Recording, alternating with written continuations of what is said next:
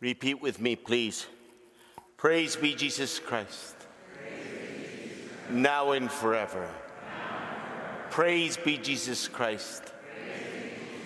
Now and forever. Praise be Jesus Christ. Now and forever. We adore you, O Christ, and we bless you because by your holy cross you have redeemed the world.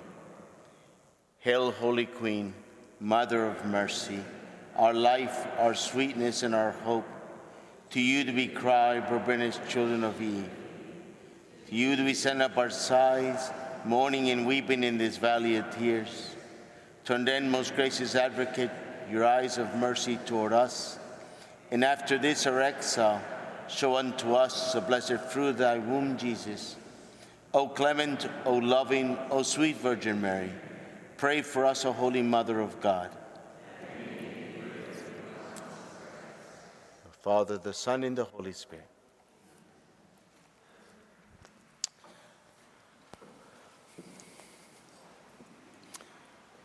You know what you've been listening, you're doing your purgatory, so thank you. Um, God bless you. Tomorrow we will have the healing of the family, a mass. Uh, the, believe it or not, the talk tomorrow, the homily will be short because I want to spend most of the time dealing with family on prayer. And we're even going to be feeling, basically dealing with your whole family tree. Okay? And I'll explain that tomorrow, what I mean by that. Praying for healing, stuff that's been handed down from the back to now. And I'll explain what that even means. Um, tonight's topic is called Living what St. Paul beautifully says the glorious freedom. When you hear the word glory in the Bible, God is so beautiful, we need another word.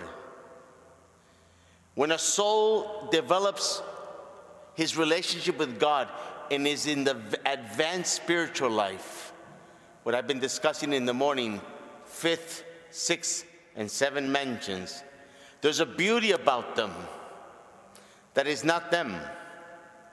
It's now God's life, joy emanating out of them. I've met a few souls like that.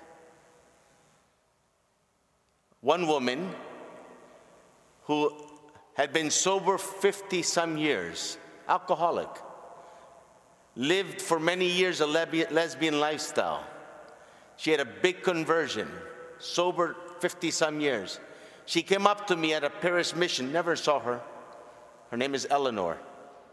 She might be dead now because I met her 15 years ago and she was in her 70s. And she came up to me and she looked at me. I didn't see her. I saw more Our Lady. And she took her right hand and touched my right cheek. And I just began to have tears coming down my face because what I witnessed and I experienced as I met and saw her was literally what I would call in persona Maria, Mary. One of those few souls that she's there, but the one more present is heaven. God's presence in this case. Now, God planned that because I also had to do with my deeper wound the father wound was the more obvious one, the beatings. My father being a dry drunk. But the mother wound was the deeper one. That's why I got involved in all that promiscuity. I was looking for mama. But I want to talk about now the parenting. What is this idea that Paul speaks about? The glorious freedom of the sons of God in Romans 8 21. And you'll notice I, I always preach when I give retreats with the rosary in my hand. It's wrapped around my hand. And the reason I do that, it's a reminder to me, as I call Our Lady, Mama, it's holding my hand everywhere. Everywhere I go. When I'm driving, I'm saying, Jesus, Mary. We learned that last night, right? In each beat. What? Jesus, Mary. Jesus, Mary. Jesus, Mary. Because I have learned slowly that I do not do anything alone. So we've been talking about who was not here the first Sunday or Monday? Go to confession. No, I'm kidding. just kidding. Just kidding. well, thank you for coming. Okay, God bless you. you know, I was in Korea once giving retreats, and when you meet Koreans, you know, of course, if you stake out your hand in the Korean culture, that means you're making a pass at the woman. And Hispanics are very affectionate. Hey, ¿cómo está? Un abrazo. You know, you give hugs like anything. So when I met the Koreans, I had to make sure, keep your little babies down in your hands and just bow. Okay? So basically, the freedom happens, you begin to be freed. If you, and I, I, cannot emphasize this more, we need to spend time with Him. Because to overcome these things, we need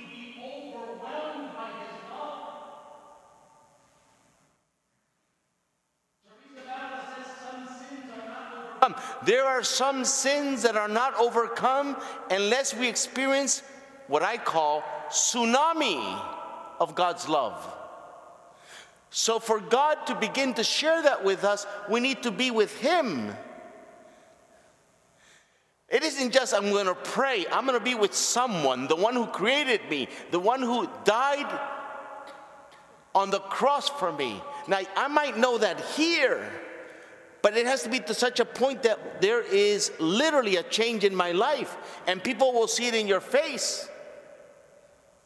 They'll see it in your joy.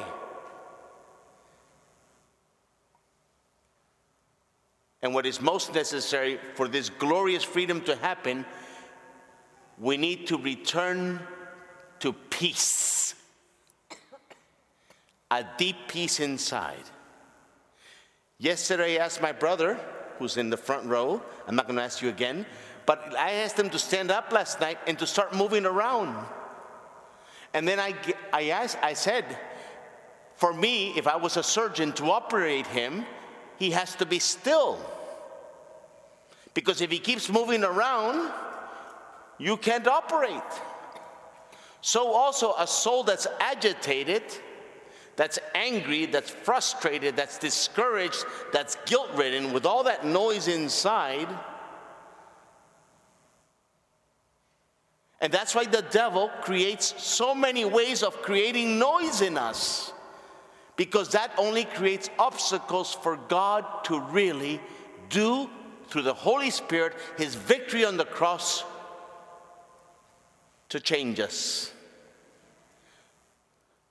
So, in a very simple sentence, we need to return to peace.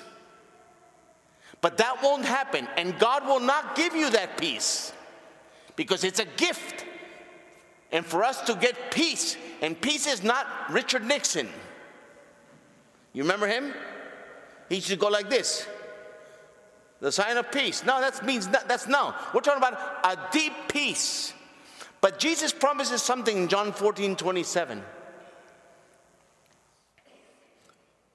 Peace I leave with you, my peace I give to you, not as the world gives it, do I give to you. Let your hearts, let not your hearts be troubled, neither let them be afraid. So we're talking about a freedom from anything, anything that troubles us. Anything. Because good parents should create a life, a family life, a space where your children feel safe coming home. They're welcome, they're loved. We spoke about this the first night. They receive affection, attention Words that console, words that affirm, words that teach. All that creates a place in their heart that can rest. Mom and dad should not fight in front of either uh, because children don't understand it. I know a young man that used to see mom and dad fighting like cats and dogs, and he feared they were going to be, and he never saw them showing much affection with each other. So one day he grabbed his father's hand and put it on his mother's hand while they were driving, because they never showed affection with each other. So in his little mind as a boy, they're going to get a divorce. Now that didn't happen, and it wasn't going to happen. But in his little mindset, they're going to get a divorce. So parents need to act and live their marriage. Children need to see mommy and dad wearing bibs. Do you know what I mean by that? That they drool for each other. They should see mommy and daddy affectionate, loving each other. I love you. Holding hands. That creates an atmosphere of peace, security in the children's hearts. I did have that at my house. My dad had no eyes but for my mother, and my mother had no eyes for my dad, and it was beautiful. So, what is this peace necessary? It isn't a cheap peace, meaning, because what the world offers is if you're number one and you always succeed, you'll be happy. That's what the world offers. You have to be number one. You have to succeed. You have to wear the right clothes, wear the right makeup, look like 20 when you're 80. Did you hear about the woman? I have to slide in a little joke. A woman died, went to Jesus, and Jesus said, You know, it's not your time yet. You have about many years to go. She came back after her life after death experience. She was so happy, she went to have all these operations, all these tucks, you know what I'm saying? Toenail tuck, tummy tuck, ear tuck, you know what I'm saying, right? Sister, women, you understand what I'm saying? Okay, all these. Ex- Two weeks later, she gets hit by a car. She shows up to Jesus and she said, I thought you said I had 20 years. Oops, I didn't recognize you. okay.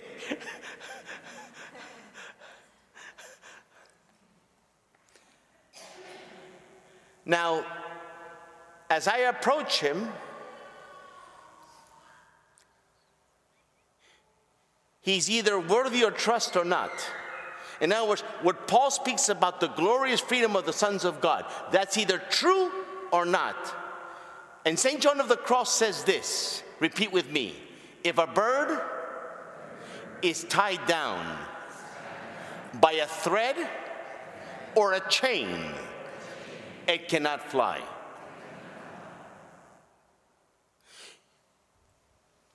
If we're not free over something small, it can be that I'm anxious because the Indians are in the World Series and I can't get it out of my mind.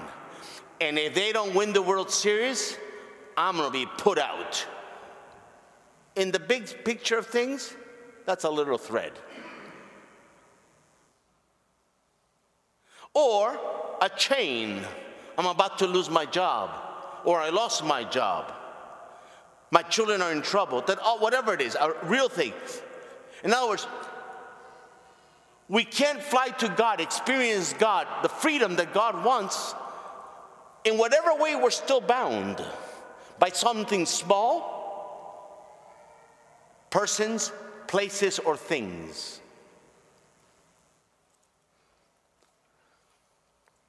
Now, we need to get through our little noggin. Say with me I'm not getting out of here alive. You're all gonna die, and I'm gonna die.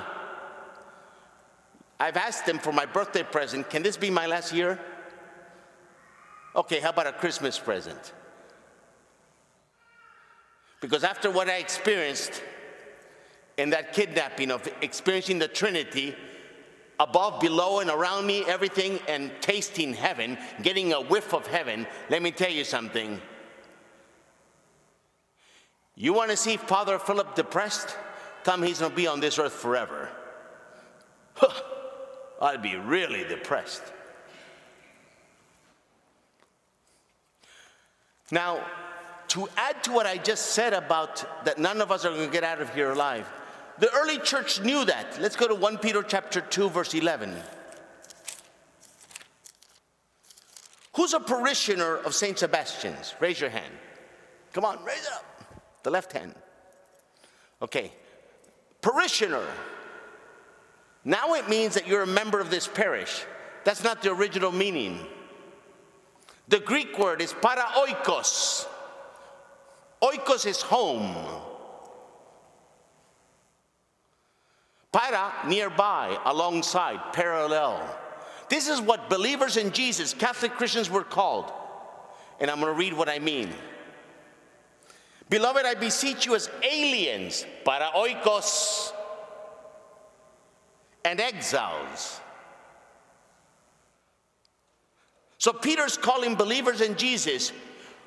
On this earth, we're in exile. We're aliens. This is not our home. And Clement of Rome, in his beautiful letters, said that's what he called Christians. We are in exile. And if you're in exile, you can't travel with too much. You can't get attached to too much because you're on the move in the right direction, and life is about preparing for our true home. John Paul II, as he was about to die, he said, Let me go to my father's house. Most people don't even think about death. I think about death every day, not morbidly, but I talk about it with my Lord because that day is approaching at the same speed for all of us. And in fact, it's the most important day of your life after your baptism. Because that's the day, and Hebrews chapter 9, verse 27 says, repeat with me, for it is for man to die once. How many times did I say? Not many times. There's no reincarnation. I'm not going to come back as much as I love it, German Shepherd. I love my German Shepherd, but I'm not going to come back as a German Shepherd. We only have one life, and let's compare this life compared to eternity. This life is like one drop of water. One drop of water compared to all the water and all the bodies of water oceans, lakes, rivers of the world. And that's even not really truly true, because infinity is much greater. All the bodies of water, oceans, seas, gulfs, rivers, that's eternity. This life is one drop of water. So if we're living life only for this drop of water, we're way off.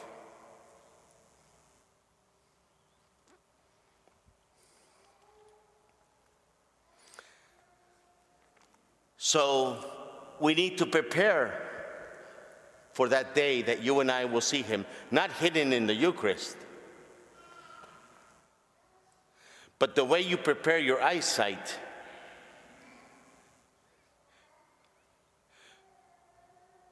Your soul if you spend a lot of time with Him, even if it's not exposed, but in front of the tabernacle, when you die, you'll meet an old friend.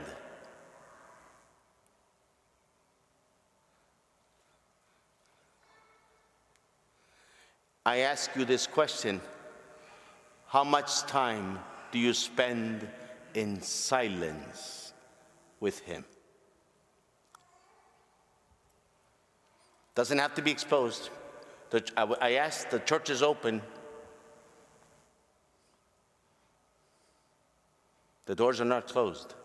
Sitting in front of Him, in front of the tabernacle, because that is our true home.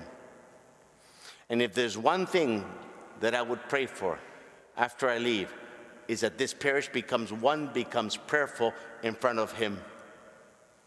then it succeeded, the mission. Because the real retreat, the real mission happens afterward.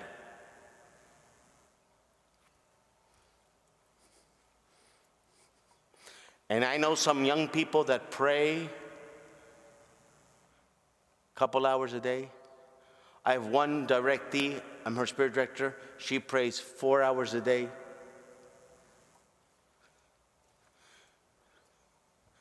I'm involved with a group of young people, youth and young college students in Tampa. Adoration.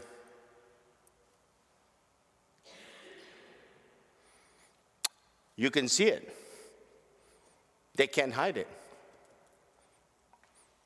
The same thing, the way you can see a priest if he's in love or not. Or not. Can you tell? The way the priest holds the Eucharist when he raises it, the way he looks at Jesus, can you tell or not? Huh? The way he raises him, the care that he takes to put him down on the paten, the way he says the prayer, he either looks in love or not. I can tell the same thing with couples. I don't need much time with them. I can tell how, somewhat, I don't need to know all the details, how their marriage is doing, the way they look at each other, their body language. So life is about meeting Him, and He begin to parent you. And once you begin to be parented, you begin to be tasting on earth as it is in heaven. Now,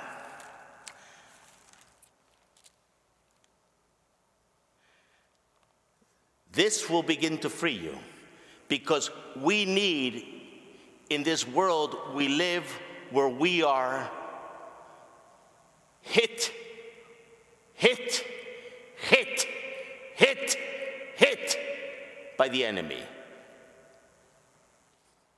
whether it be through temptation, whether it be through the phone, whether it be anywhere. The tragedies that we see on the news all over the place. But we need an experience of love that blows us away more than what we face on the day to day level.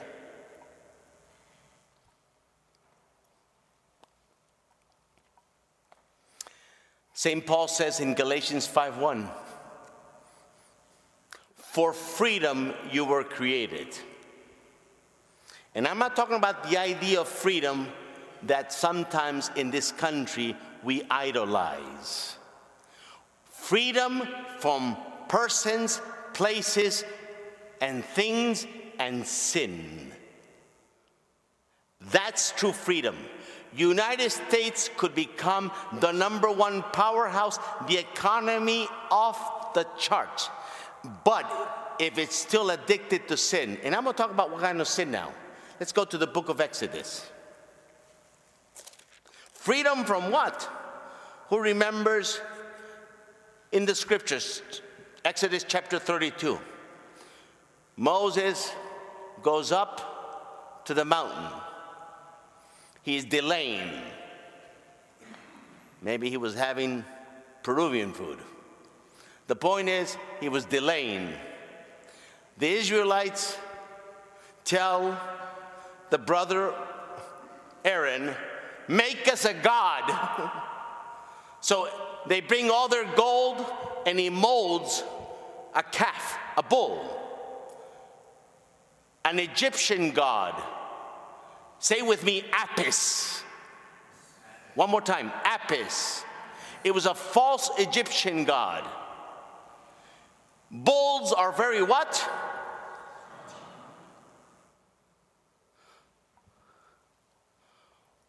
Bulls have a sex drive that's off the charts. So we're talking about power, sex, and what?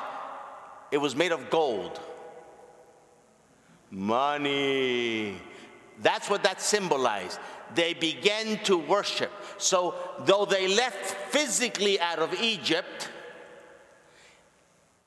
Egypt hadn't left them.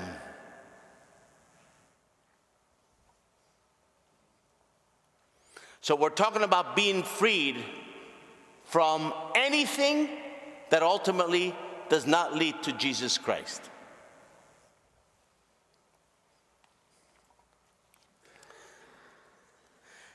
Last night we said, so how does God fix it?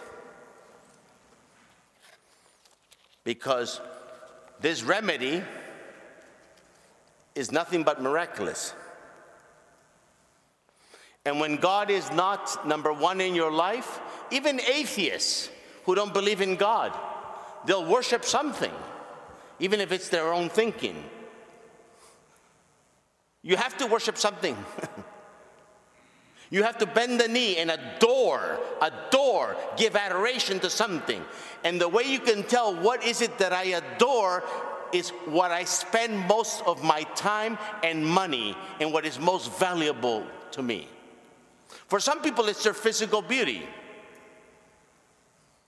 Hours putting on makeup.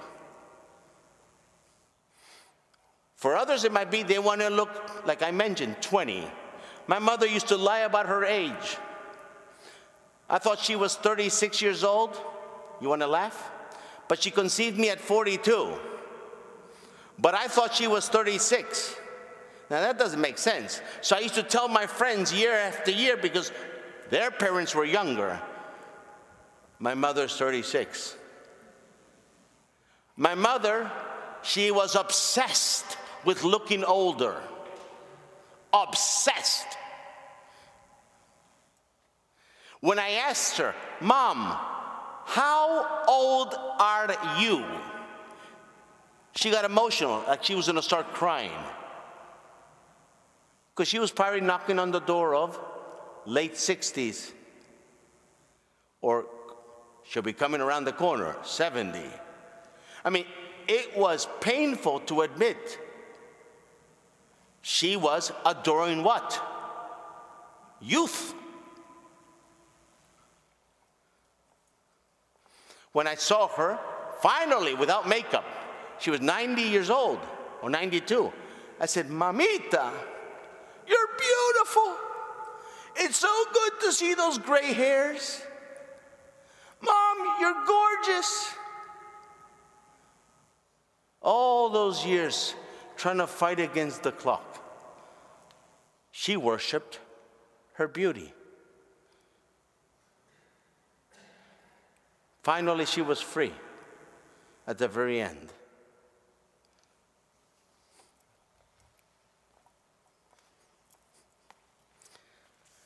So, how do we get for God to begin to free us?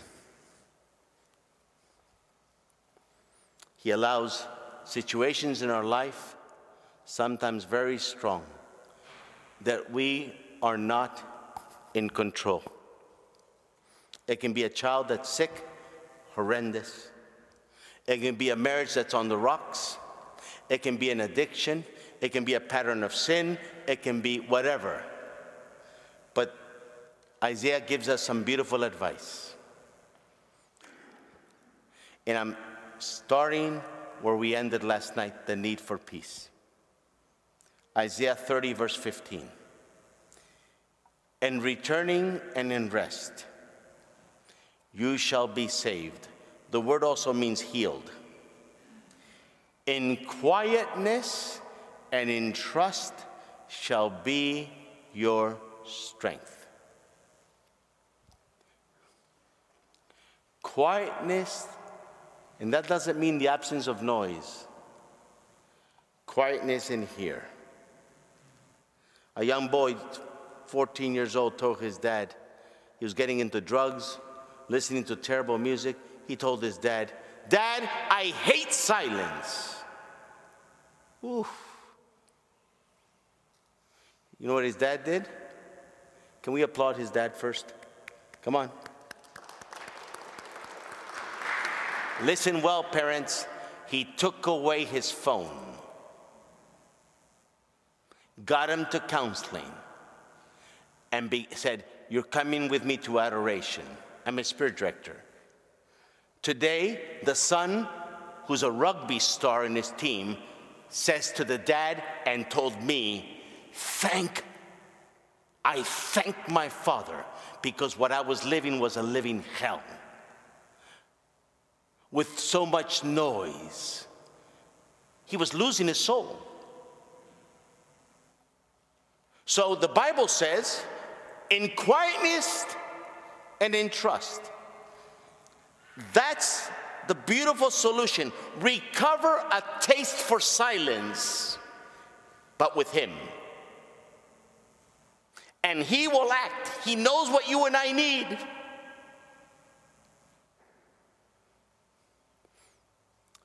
He's really good at it. And he keeps his word. Let's go to Numbers 23 19. After giving a retreat in Ireland to priests, a priest said to me, Father, I think I shared this the other morning in the morning group. Father, I want to tell you a true story. He said, When the United States, I know the person, so this isn't hearsay, I know the person. When the United States was going to lose, was winning the war, excuse me, and the Japanese knew they were, had lost the war, Second World War, to the Americans, they planned to send Japanese soldiers, soldiers, excuse me, to a particular island and kill their own people because they were furious they had lost.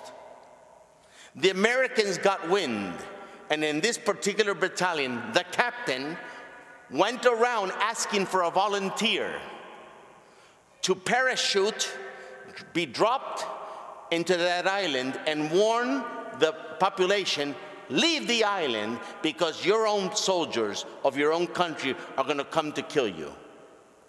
All the soldiers, the Americans, had excuses. I'm going to be get married. I have young children. I'm about to be all the reasons why not. One soldier raised his hand and said, Captain, I volunteer.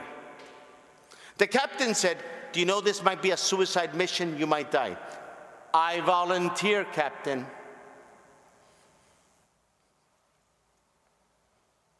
He parachuted.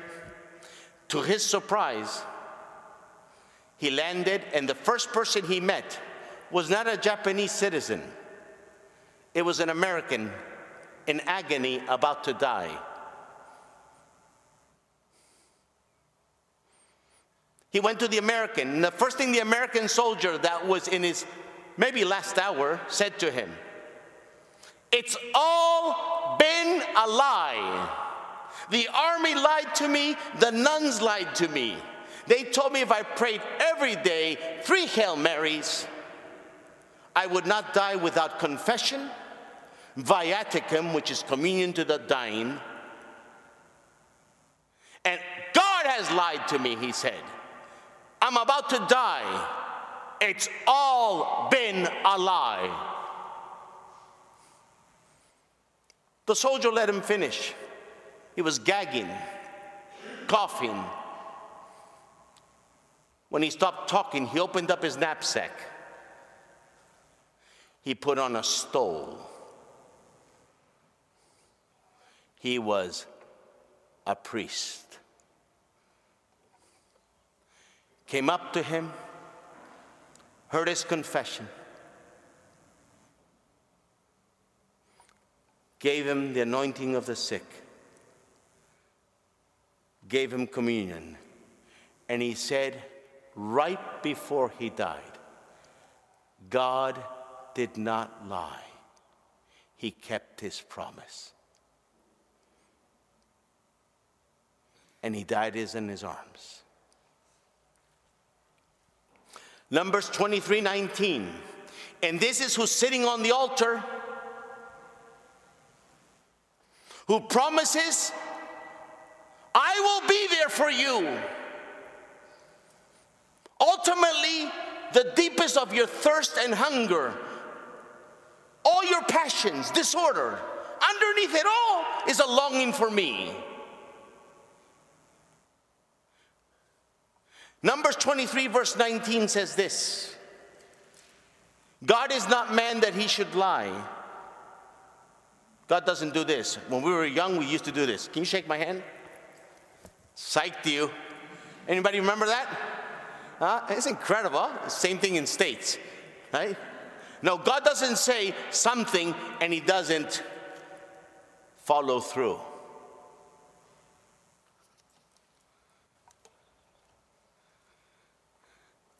God is not man that he should lie, the Bible says, or a son of man that he should repent.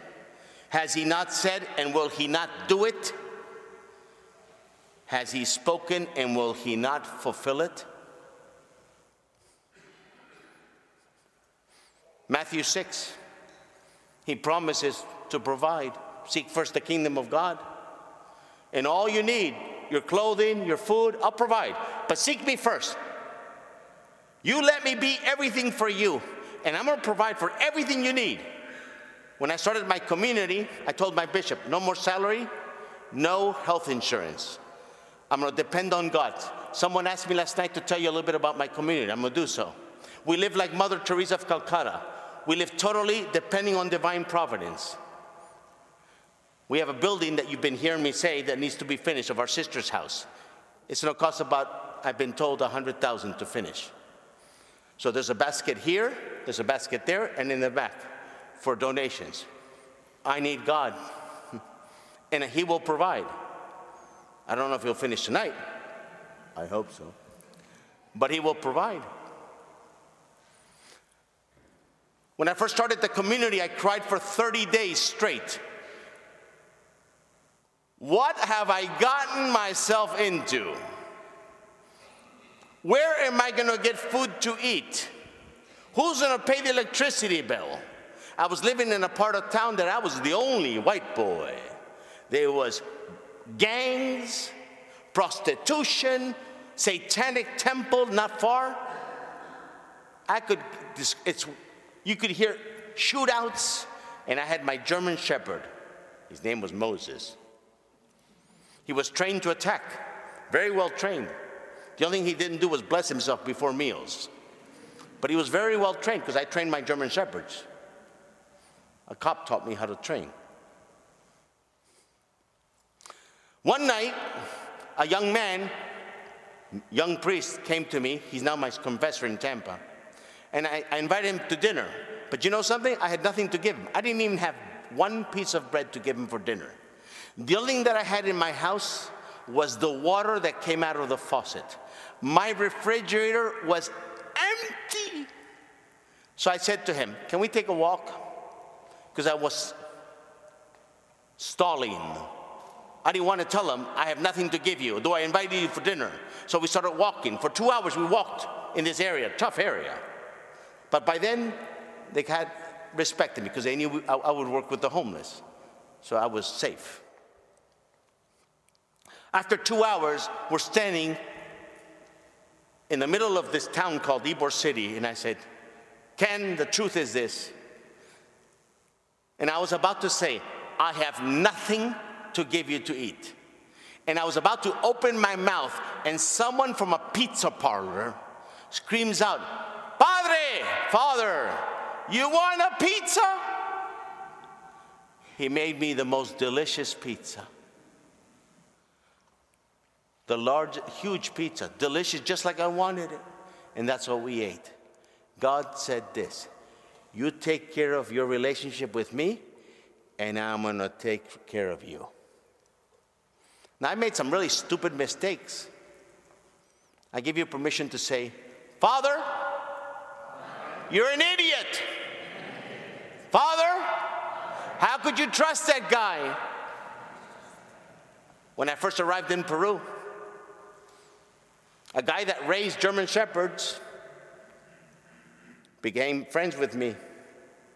To make a long story short, he swindled me. 50,000 dollars.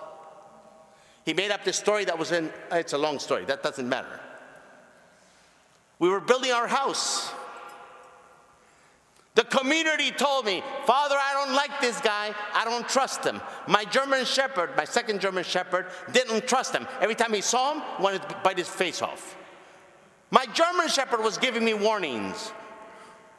No, we need to help him. It was all a lie. He swindled me. How much?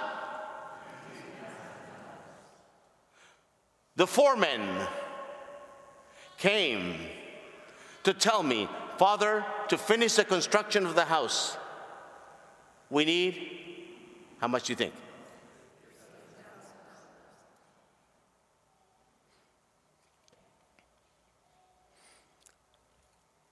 In my pride, I hadn't yet admitted to the community, you're right, I should have not trusted him, and I should have trusted what you were telling me. So I was angry, angry, angry. You know what? Who?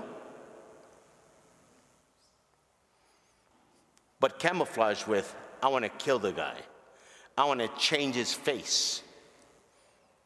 So all I did for a while, maybe weeks, I don't remember, this happened in 2003, was talk about, and I was engulfed by this. I was chained by this event that I caused. Mea culpa, mea culpa. Say it again.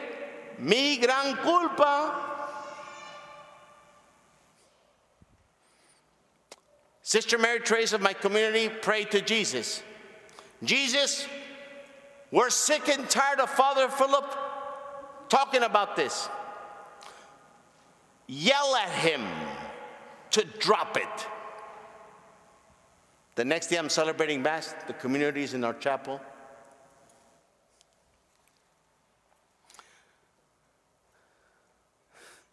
I do the words of consecration over the bread, becomes Jesus.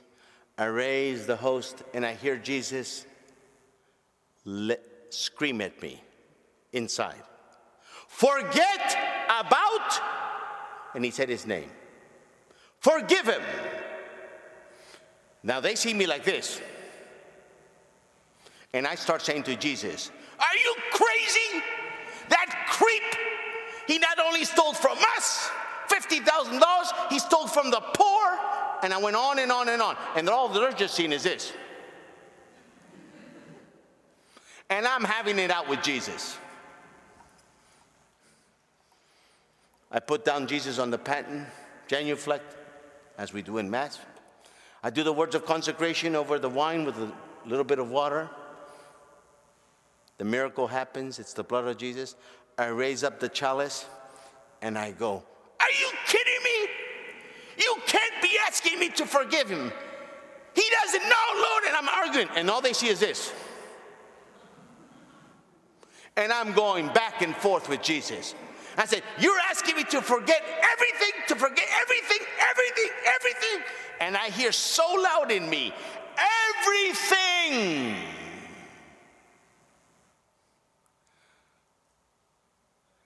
After Mass, Sister Mary Trace walks up to me and sees me a little quiet. She says, Father, are you all right? Do you know what happened? He yelled at me. Not once, twice. And she starts laughing and laughing and laughing. I said, Why are you laughing? Has he ever yelled at you? I asked him to. We're up to here. You're, you're obsessed with this. Okay, you made a mistake, Father. And went on and on and on.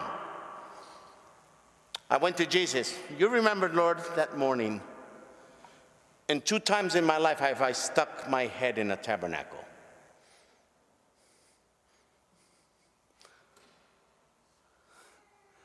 My private chapel to yell at the Lord, help.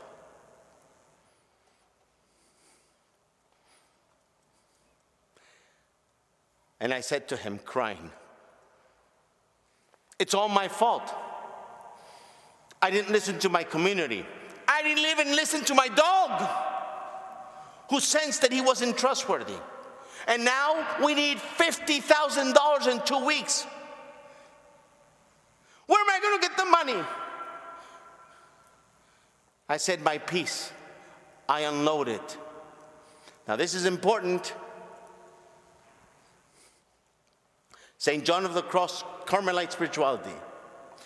And this is why few people really grow spiritually because they don't allow themselves to hit rock bottom. They try to fake it like it's all right. They try to be strong. John of the Cross said this Teresa of Avila Teresa of Lisieux, if a ball does not hit rock bottom, it can bounce high to God. so also if a soul doesn't allow itself to be vulnerable and hit rock bottom, their fierce feelings, their frustrations, their discouragement, God can't take them high in holiness. So I was hitting rock bottom to the point that I stuck my head in the tabernacle. Teresa of Avila told Jesus, if this is you, the way you treat your friends, no wonder you have so few. So I was hitting one of my moments, and I've had a lot of them, rock bottom. And this is what I hear. You remember, Lord. You gave me four people to call. And you told me to tell them what happened. And you also told me, do not ask them for a penny, just tell them what happened. Oh, did I obey? Because I was out of ideas. I needed $50,000 in two weeks. In two weeks, you know how much came? Now, he's good. $65,000.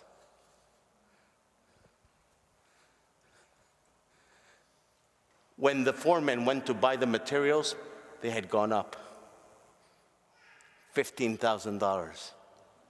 So what I needed was not 50,000, but I needed how much? And he knew it all the time.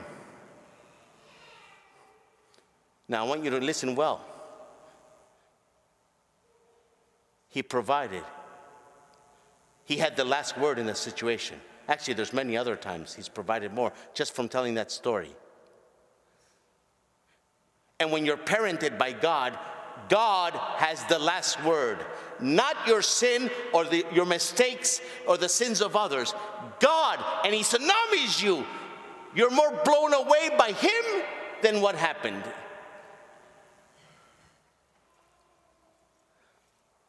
Can we give our Lord a hand, please? He's the best. He's the best. He's the best. You're the best. You're the best.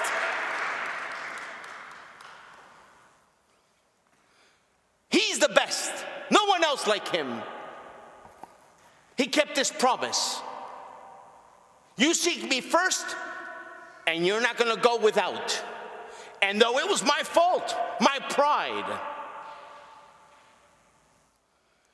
and he still came through.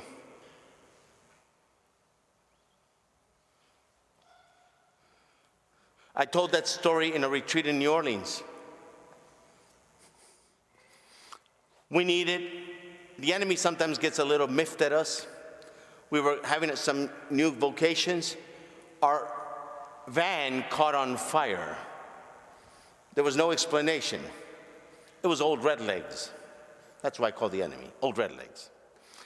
He was a little miffed, he caught on fire. So we needed a new van.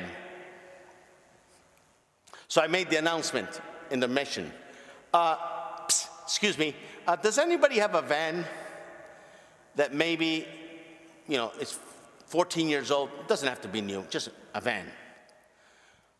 A guy comes after Mass into the sacristy, says, Father, what do you need? How much does a van cost? I said, I don't know. I mean, I don't know anything. He says, I'll give you a check of $25,000 tomorrow. I start weeping. Next morning, he calls me on my phone, and he's weeping. I said, he said, Father, guess what? God the Father spoke to me. Praise God. Hallelujah. He spoke to me, Father. I experienced God the Father. Hallelujah, brother. Hallelujah. Do you know what he said to me? I said, No. You know how much I want you to give Father Philip. So my ear went, How much? He said, He told me to give you $50,000. Twice he's provided for the amount that I blew. Not once, twice. By using that event that I was the cause of, but that I humbly had to repent, forgive the man. In fact, when I went to him and forgave him, that caused his conversion. He got married in the church and came back to Jesus Christ. Can we applaud the Lord for that? That's the greatest thing.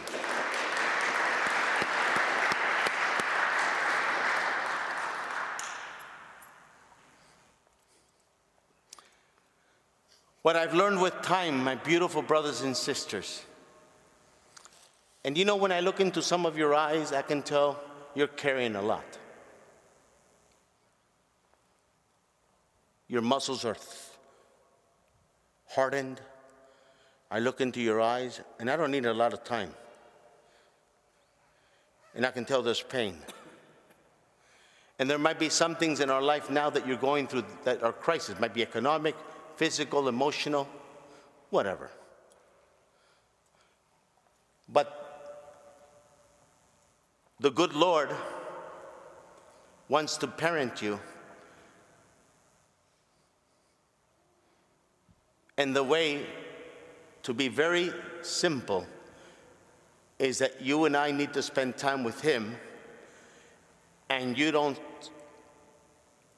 stop until you experience being overwhelmed by Him and not just the situation, whatever the topic is.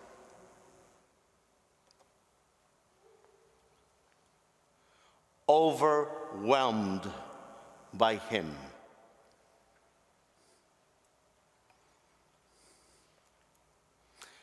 And that's when He begins, or sometimes if you need a mother, some of us here had a bad mother relationship, a mother that was cold, distant. Can you close your eyes for a second, please? How many of us felt like we never had a warm mother? Raise your hand, please. Just raise your hand. Okay. Big, you can open up your eyes, please. Because God wants to mother you through Our Lady. That's why in John chapter 19, he says to John the Apostle, what does he say? Behold your mother. And then she says, first he says to her, Behold your son, and then to John, Behold your mother. We need a perfect love of a mother that's divine living in her. Because our hearts were made for what is out of this world. In Ecclesiastes chapter 3, verse 11, God says He's put into our heart, in the depth of your heart, He has you.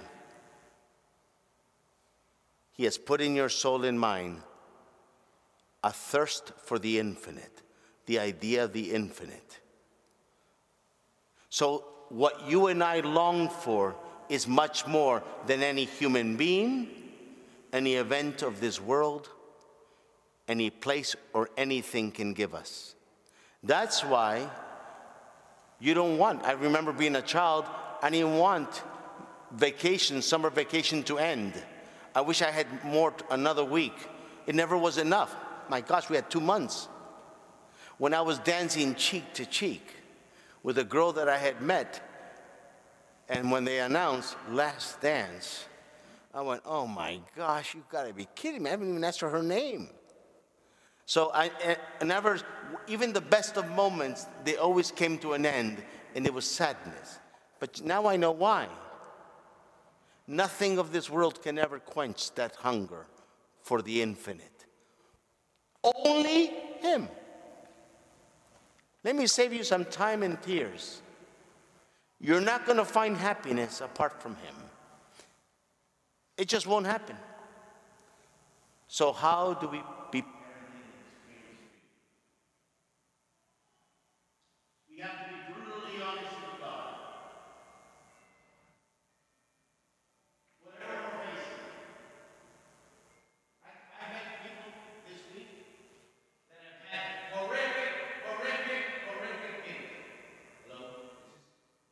Has it died? Oh, no, you can hear it still. Okay. Horrific things. I've asked them, Have you told God about it? No.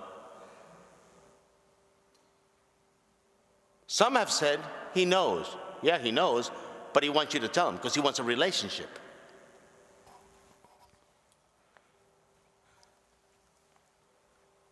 Most of the people I've talked to have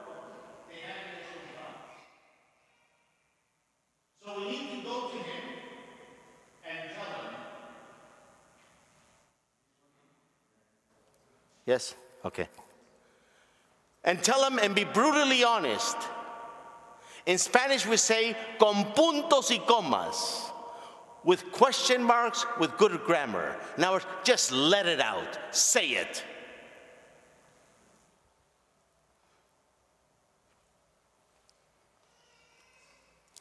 Once you're, and some of you I recommend maybe what might be easier, write out. Write it out. Uh, if it happened to you in a child, as a child, if you're right-handed, I humbly recommend write it with your left hand, because that will get you in touch with the weak little you. And if you're left-handed, write it with your right hand.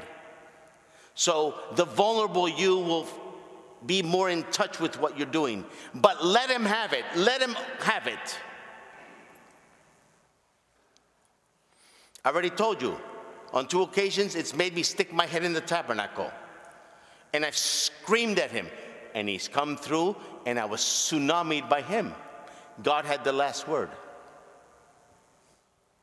If it's with Our Lady, if, our, if your mother didn't know how to mother you, or if you lived with a loveless mother that was cold and distant, I've met some. I've met some this weekend, this week, that you had mothers that did not know how to mother you. It's time to go talk to Our Lady with Jesus. But be brutally honest. They know what we need, and He's good at it but He's allowed this circumstance that we're facing with a divine purpose to make you need Him and Him alone.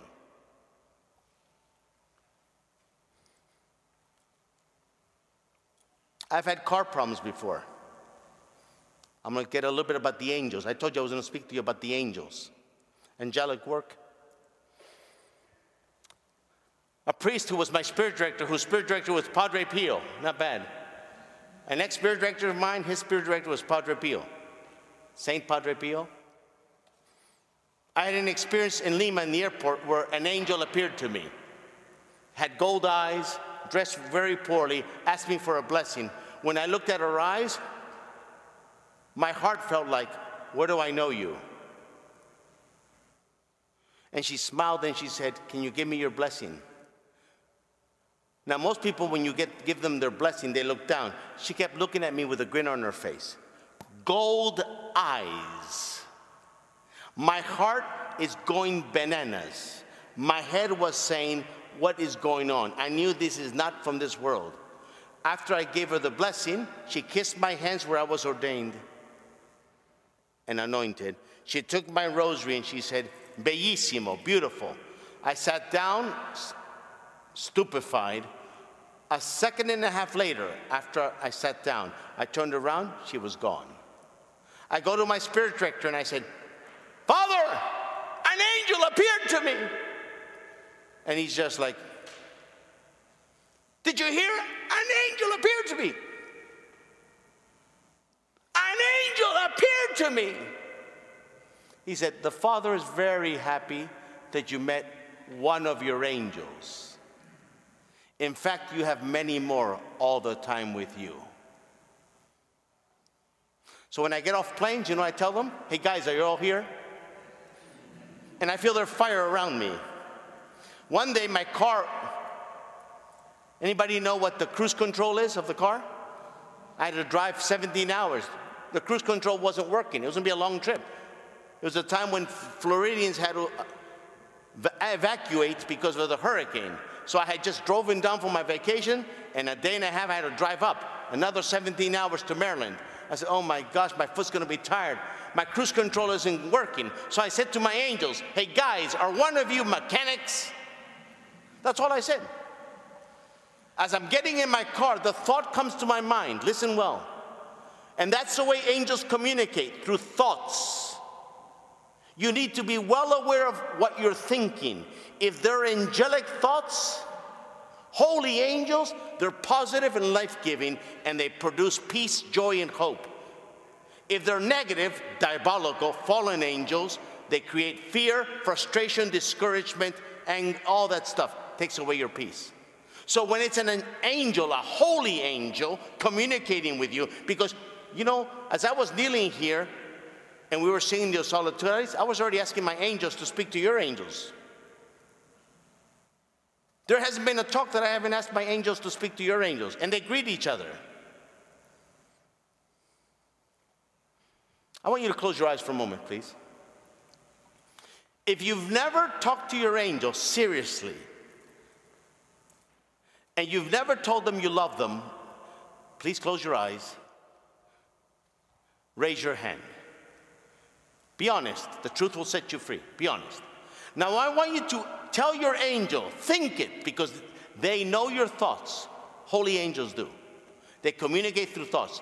Say to them, I'm sorry and for the first time in your life, I want you to tell them, I love you.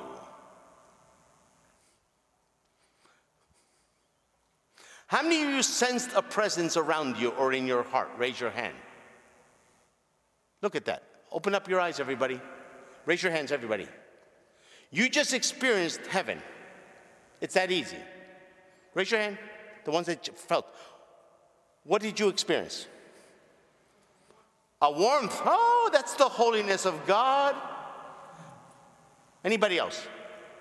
Someone. Happiness. Anybody else? Come on, you all raise your hand, many of them. What? I'm sorry? A brightness, light. That was a strong angel. That was a big one. Uh, okay. Huh? Oh my gosh, okay. Beautiful. Okay. Now, the beautiful thing is, God is showing you through this, and we just did it in an instant. I didn't give you a talk, I didn't give you a whole series on the angelic world. God just showed you, He wanted you to know you have a constant assistant, companion, who's there to serve you. Parents, mom and dads, raise your hand. Do you ever fight about things? No, right? Okay. Who fights? Raise your hand. Come on. Yeah. Do you ever disagree? Guess what? The moments of disagreement are demons. The word demon, demonos in the Greek, monos means one, de, the one who divides the one. So when you are fighting, especially over little things that explode, has that ever happened to you? Or does that only happen to Peruvians? Have you ever fought over something this size and it became a monstrosity? Raise your hand if that's happened to you. Guess what? That was a demon. So, what you need to do is when you have to talk about difficulties, ask your angel to speak to their angel. They want God's will, they want you to be closer, they want you to be more in love. So, they're going to pray.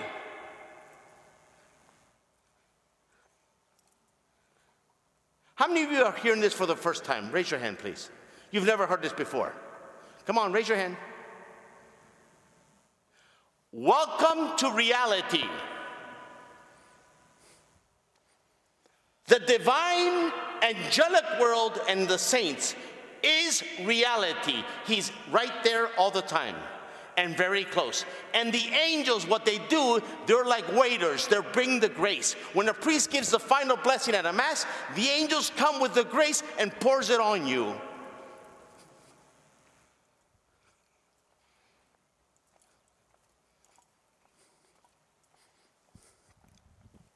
My twin brother,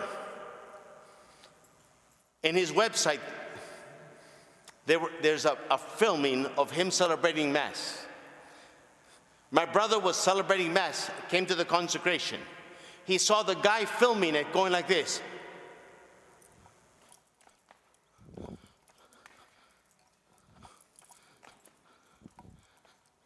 Because suddenly my brother disappeared, and all he saw was known in the Hebrew the Shekinah, the glory of God. My brother was invisible, all there was is golden light around the sanctuary during the consecration the glory of God manifested. It's on film. That's reality.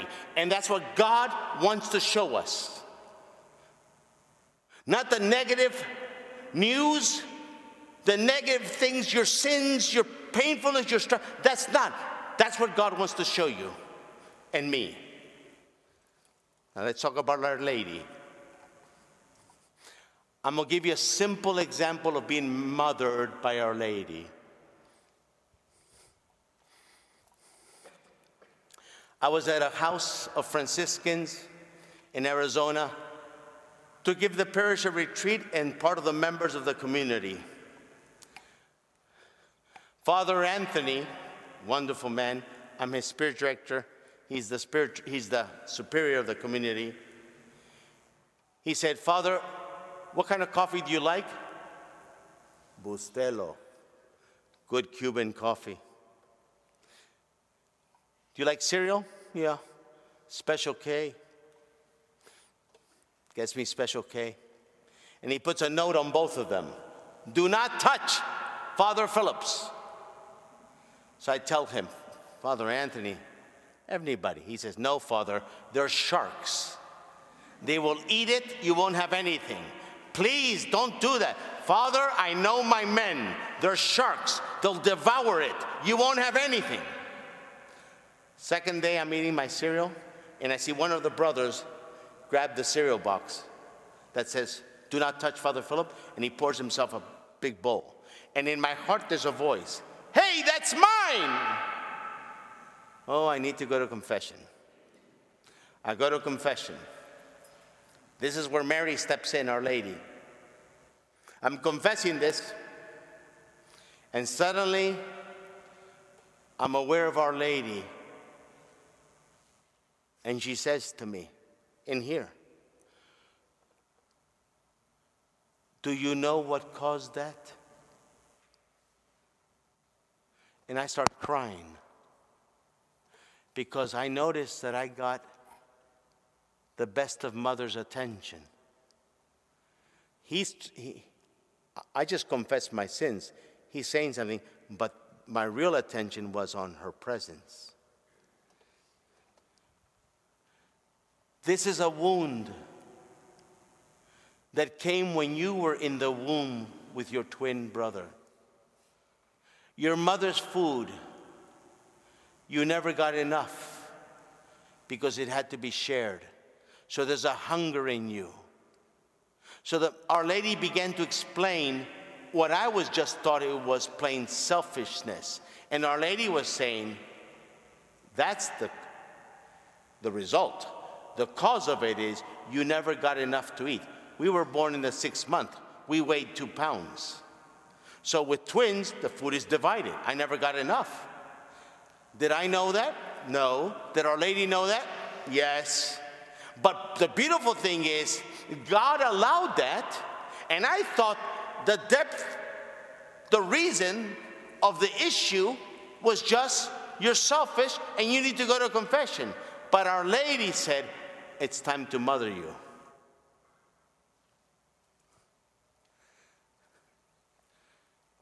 He wants to be the best of divine brothers. The Father wants to, and that takes time in the spiritual life to experience God the Father. But He wants you to begin to be mothered by Our Lady. And I just gave you a simple example and that's what I mean by being parented by God, in this case through Our Lady, being mothered by her. God acts through her, it overwhelms you much more than the event. Then you were parented. We were created for this on earth as it is in heaven. Mothers explain the heart of the child. That's what mothers, if they're well, mature, prayerful, spiritual, and their motherhood has developed well, they explain the mystery of the heart for their child.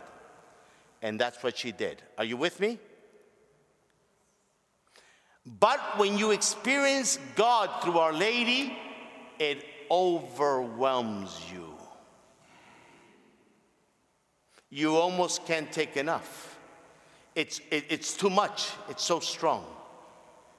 So let me give you the first steps of parenting. Grab your rosary, please. I want you to close your eyes and choose a title for Mary. Mine is Mama. I did it this morning. She mothered this morning. She explained something. I was being accused by the devil this morning in front of the Blessed Sacrament, and she stepped in. And she began to mother me. And he took off. Some of us here struggle with a lot of accusation, and that uses up a lot of energy. You feel guilty over stuff that happened many years ago, and you're still being hit over the head by it.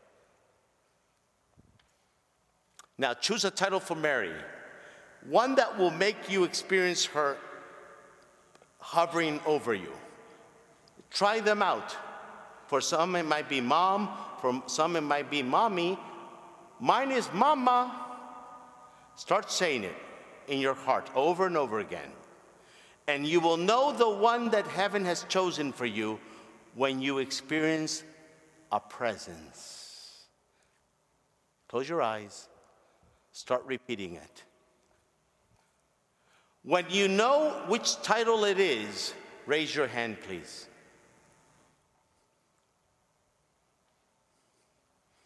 Some of you, it's very quick, it's happening already.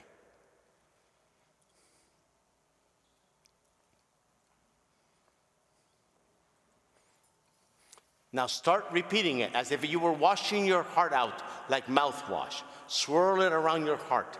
Let that beautiful name, presence of Mary, be like a beautiful ointment on the part of your heart that's bruised. Start repeating it quietly in your heart. This is a very private moment between heaven and you. Start repeating it. If you feel your heart burning, I want you to raise your hand.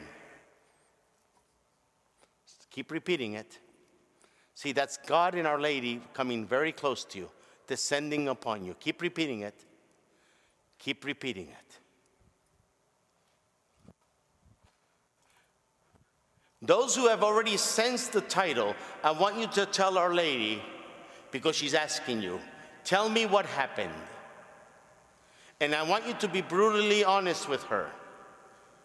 Again, once you feel that's the title, that she wants for you, raise your hand, please. Raise it high, please. Now keep repeating it. Beautiful, beautiful. It, whatever sin you struggle with, you can put your hands down. Beautiful. I want you to tell Our Lady, if you struggle especially with purity, tell her about that. If your mother was cold, I want you to tell her about it.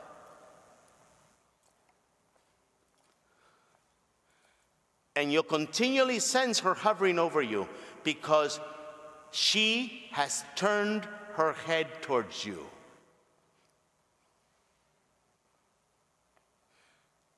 Heaven is looking down at you through Our Lady.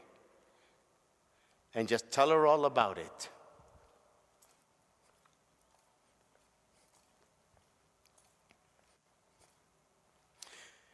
Now, I'm going to ask you a question. Keep your eyes, please, closed. If the issue you're talking with her, now, by the way, you can do this with Jesus, the same thing. If the issue you're talking with her is about a decision you had to make or something that happened, raise your hand. Okay, tell her about it and explain to her as best as you can how you see the situation.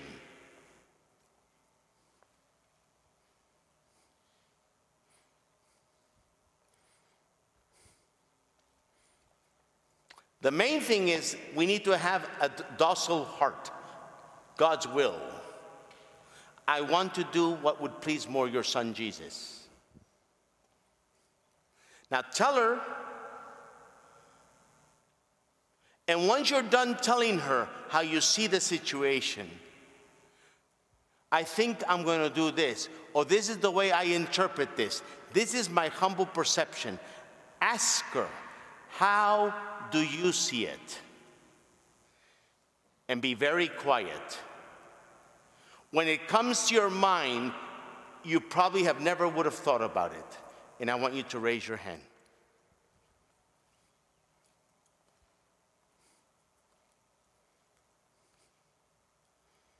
How do you see it?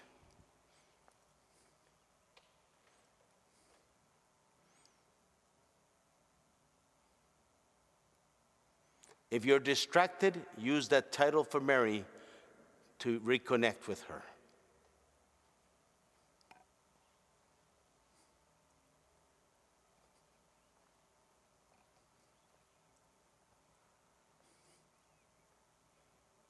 Now she's very close because I sense her. And she's hovering around us. I'm on fire walking. Raise your hand if you have sensed an answer. Beautiful. Beautiful. She told me I'm about to act. Beautiful. Look how special you are. You're her only Johnny or Freddie, whatever your name is. You're only Susan, Mary.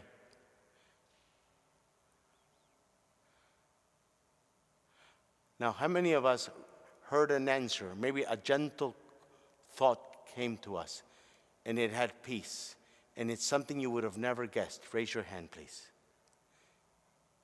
Then you know it's really Our Lady. Does it make you feel loved? Raise your hand. Does it make you look spe- feel special? Does it make you feel that heaven has no eyes but for you? Raise your hand. Praise God. This is beautiful.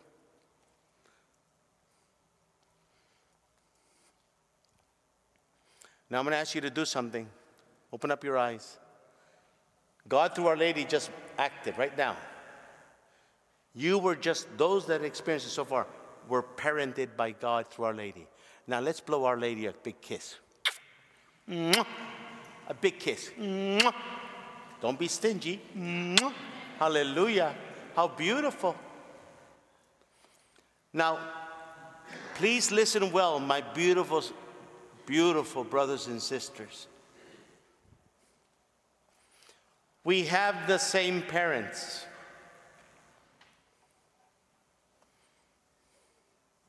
And God's going to allow situations in our lives that we're going to need a divine vision, a divine perspective that we do not understand and it's out of our control. It overwhelms us at times.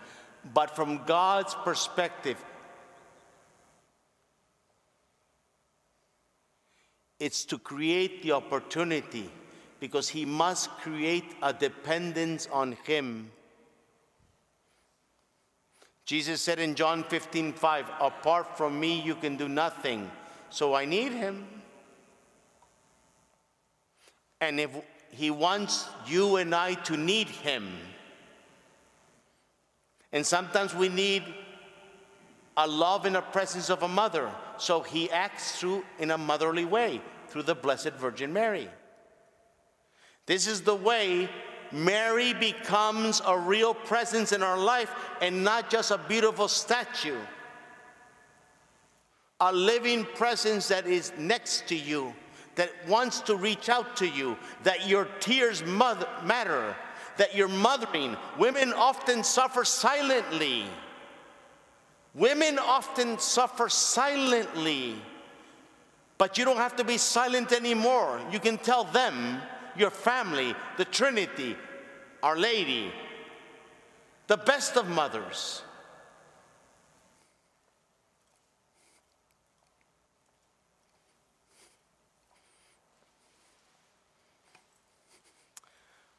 Now, let's close our eyes. We're going to practice this again. Because we need to learn this. Because this needs to be what soon we recover and we go to. The quicker you return to it, one of the signs you're growing in humility. Because you know you can't answer, you can't respond, you can't fix it.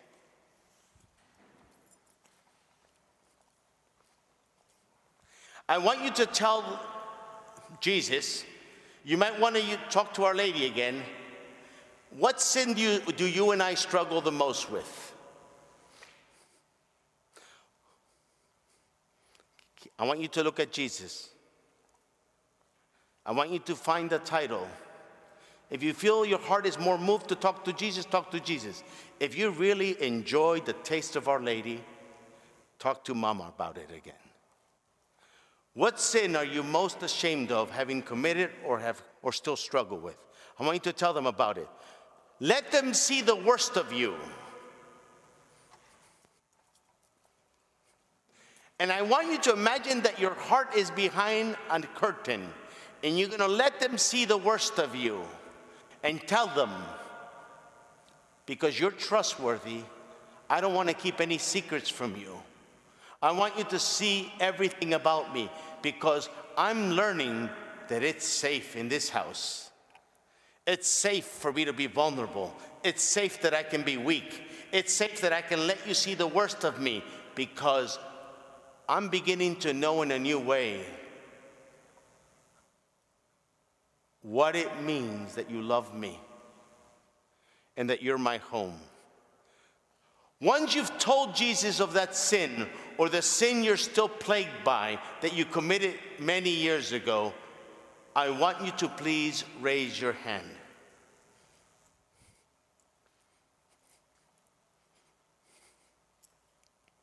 I want you to tell him how it's affected you, your self image. You might say, I hate myself. You might say, I feel like I'm never going to be forgiven. You might say, I feel accused. You might say, I fall into despair. Whatever happens to you, I want you to tell them about it. That's your human weak perspective, how you see it.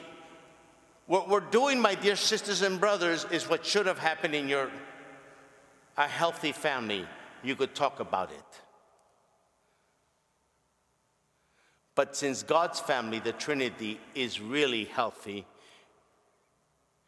and it's not dysfunctional and there's no secrets, in this family, you can tell them and it's safe.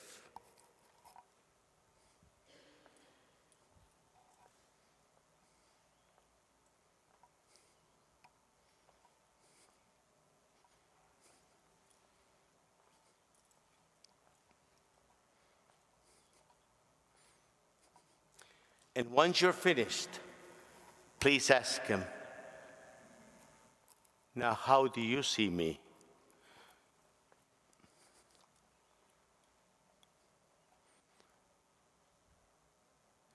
And it's going to come like a soft breeze, a gentle answer, but you will know it's the voice of God or through Our Lady because it causes something in you. There's a lightness that happens. You feel loved. You don't feel like you're facing it alone. When that happens, I ask you please to raise your hand.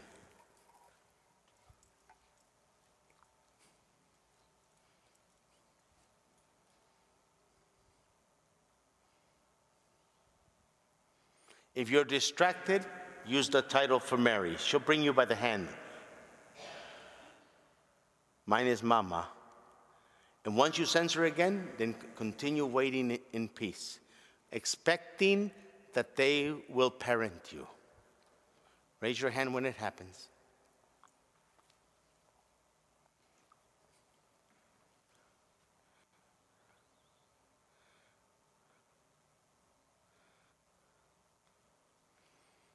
How many of you feel loved? Raise your hand. How many of you feel special? How many of you experience a freedom? Raise your hand. Raise your hand high. How many of you experience a new freedom now? Raise your hand. Could I ask you to stand, please? Stand, please.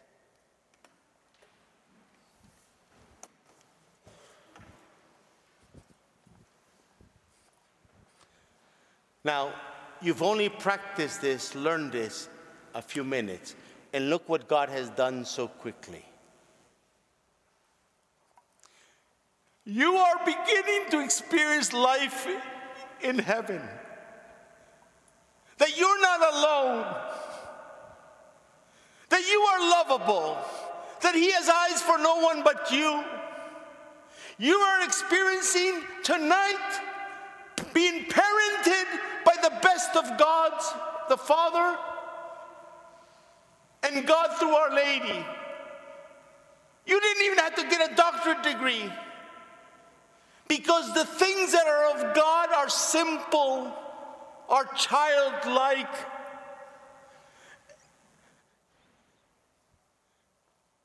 When heaven acts, you don't have to be a brain. You just have to admit your need. This is beautiful. Beautiful. Let's give God a big thank you. Come on.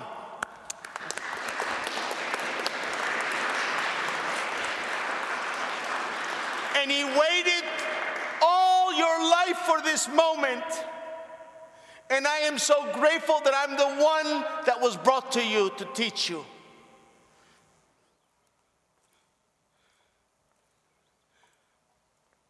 Please be seated. We're about to finish. Now, this has to be practiced. It's that simple. And the main thing is just recover peace, turn to Our Lady, your title, Mama, and she begins to consult you. You have problem children? Talk to her. She'll know what to do. Can I give you one more mothering with Our Lady? Do you mind? I have a family member that is serious bipolar. If anybody knows about bipolar, rapid cycling. A lot of issues, very difficult. So difficult that, so difficult that I seriously considered never staying at that house again. That's how difficult it was because on my vacations, my heart never rested. It was a battle with her. I went to confession, went to confession, went to confession to my twin brother.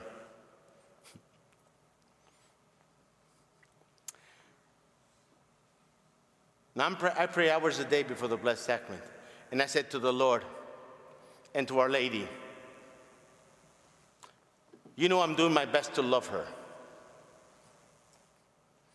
But when I see her, the only thing I think is about her negative aspects, her negative qualities. And I know you don't see her like that.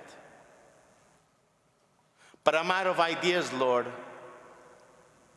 You know that.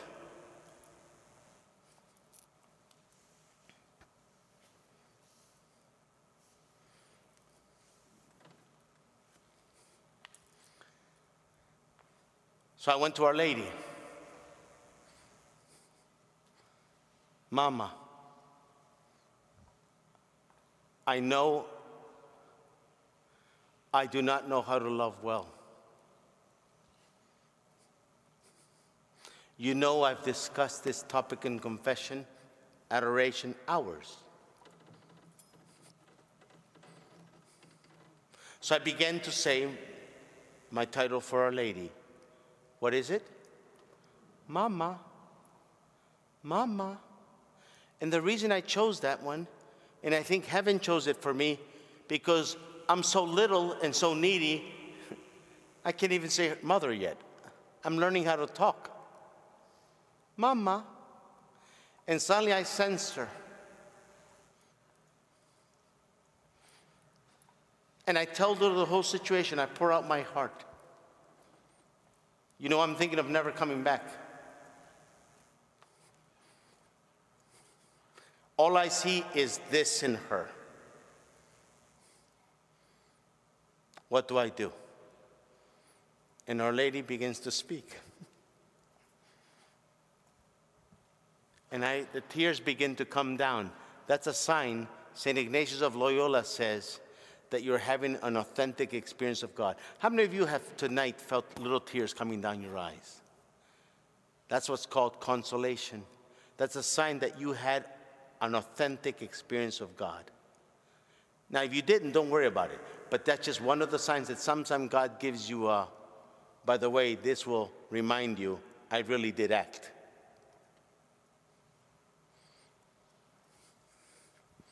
And this was the idea by Our Lady. My son in you is not blind. Whoa. ask him to look for himself in her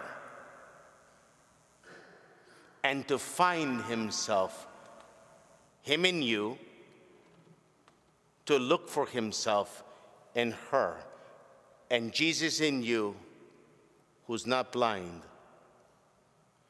will find and look at Jesus in her.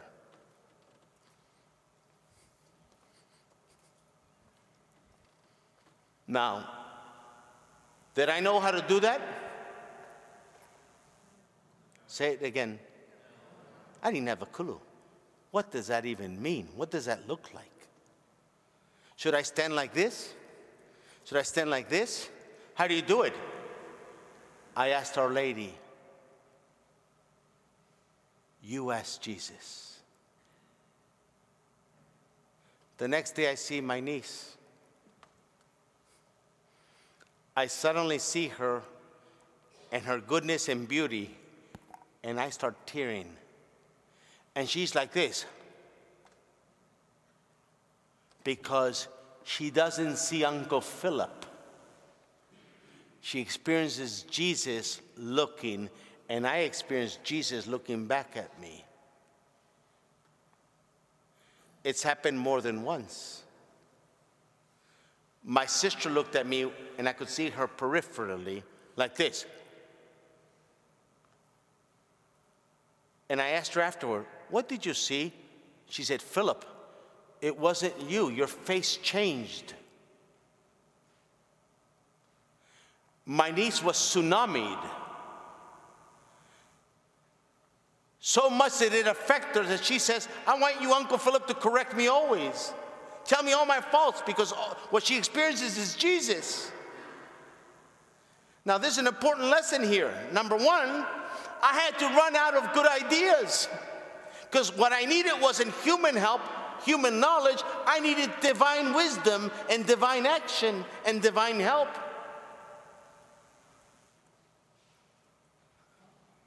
Our Lady mothered me. She gave me exactly what was needed to affect something in her and change my heart that needed to learn how to love a very difficult person.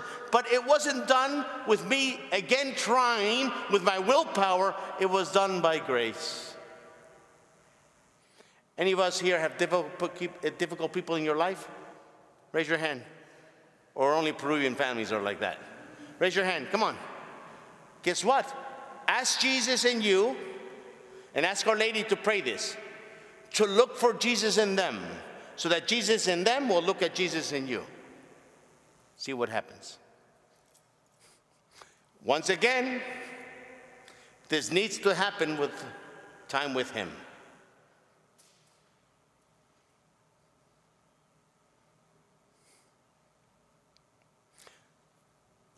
When you experience this, you experience what it says in tranquility and in rest you will find your strength. You go back to peace, you're back at home, it's safe. Heaven looks at you, they love you, you're more overwhelmed by them, and then you experience on earth as it is in heaven.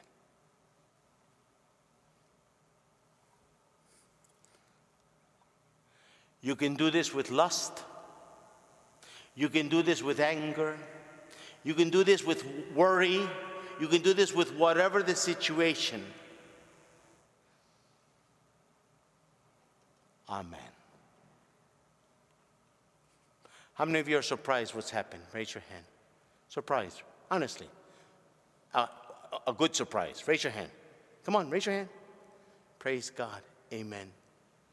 Say with me Glory be to the Father, and to the Son, and to the Holy Spirit as it was in the beginning, is now, and ever shall be, world without end. Amen. Now, I don't know if Father Valenchek is here. Can someone get him? He was in a repose for me. Thank you. As Father, oh, praise the Lord. Okay. Now, finally, before we begin to repose Jesus, once again, tomorrow there's the healing service, the Mass. Every Mass is a healing service. Second, There are baskets. I'm saying this because we need a lot of help. And also, the last rosaries are going to be sold right now.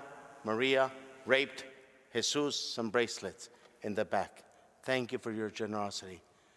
Thank you for coming. What a joy to be with you. You're beautiful. God bless you.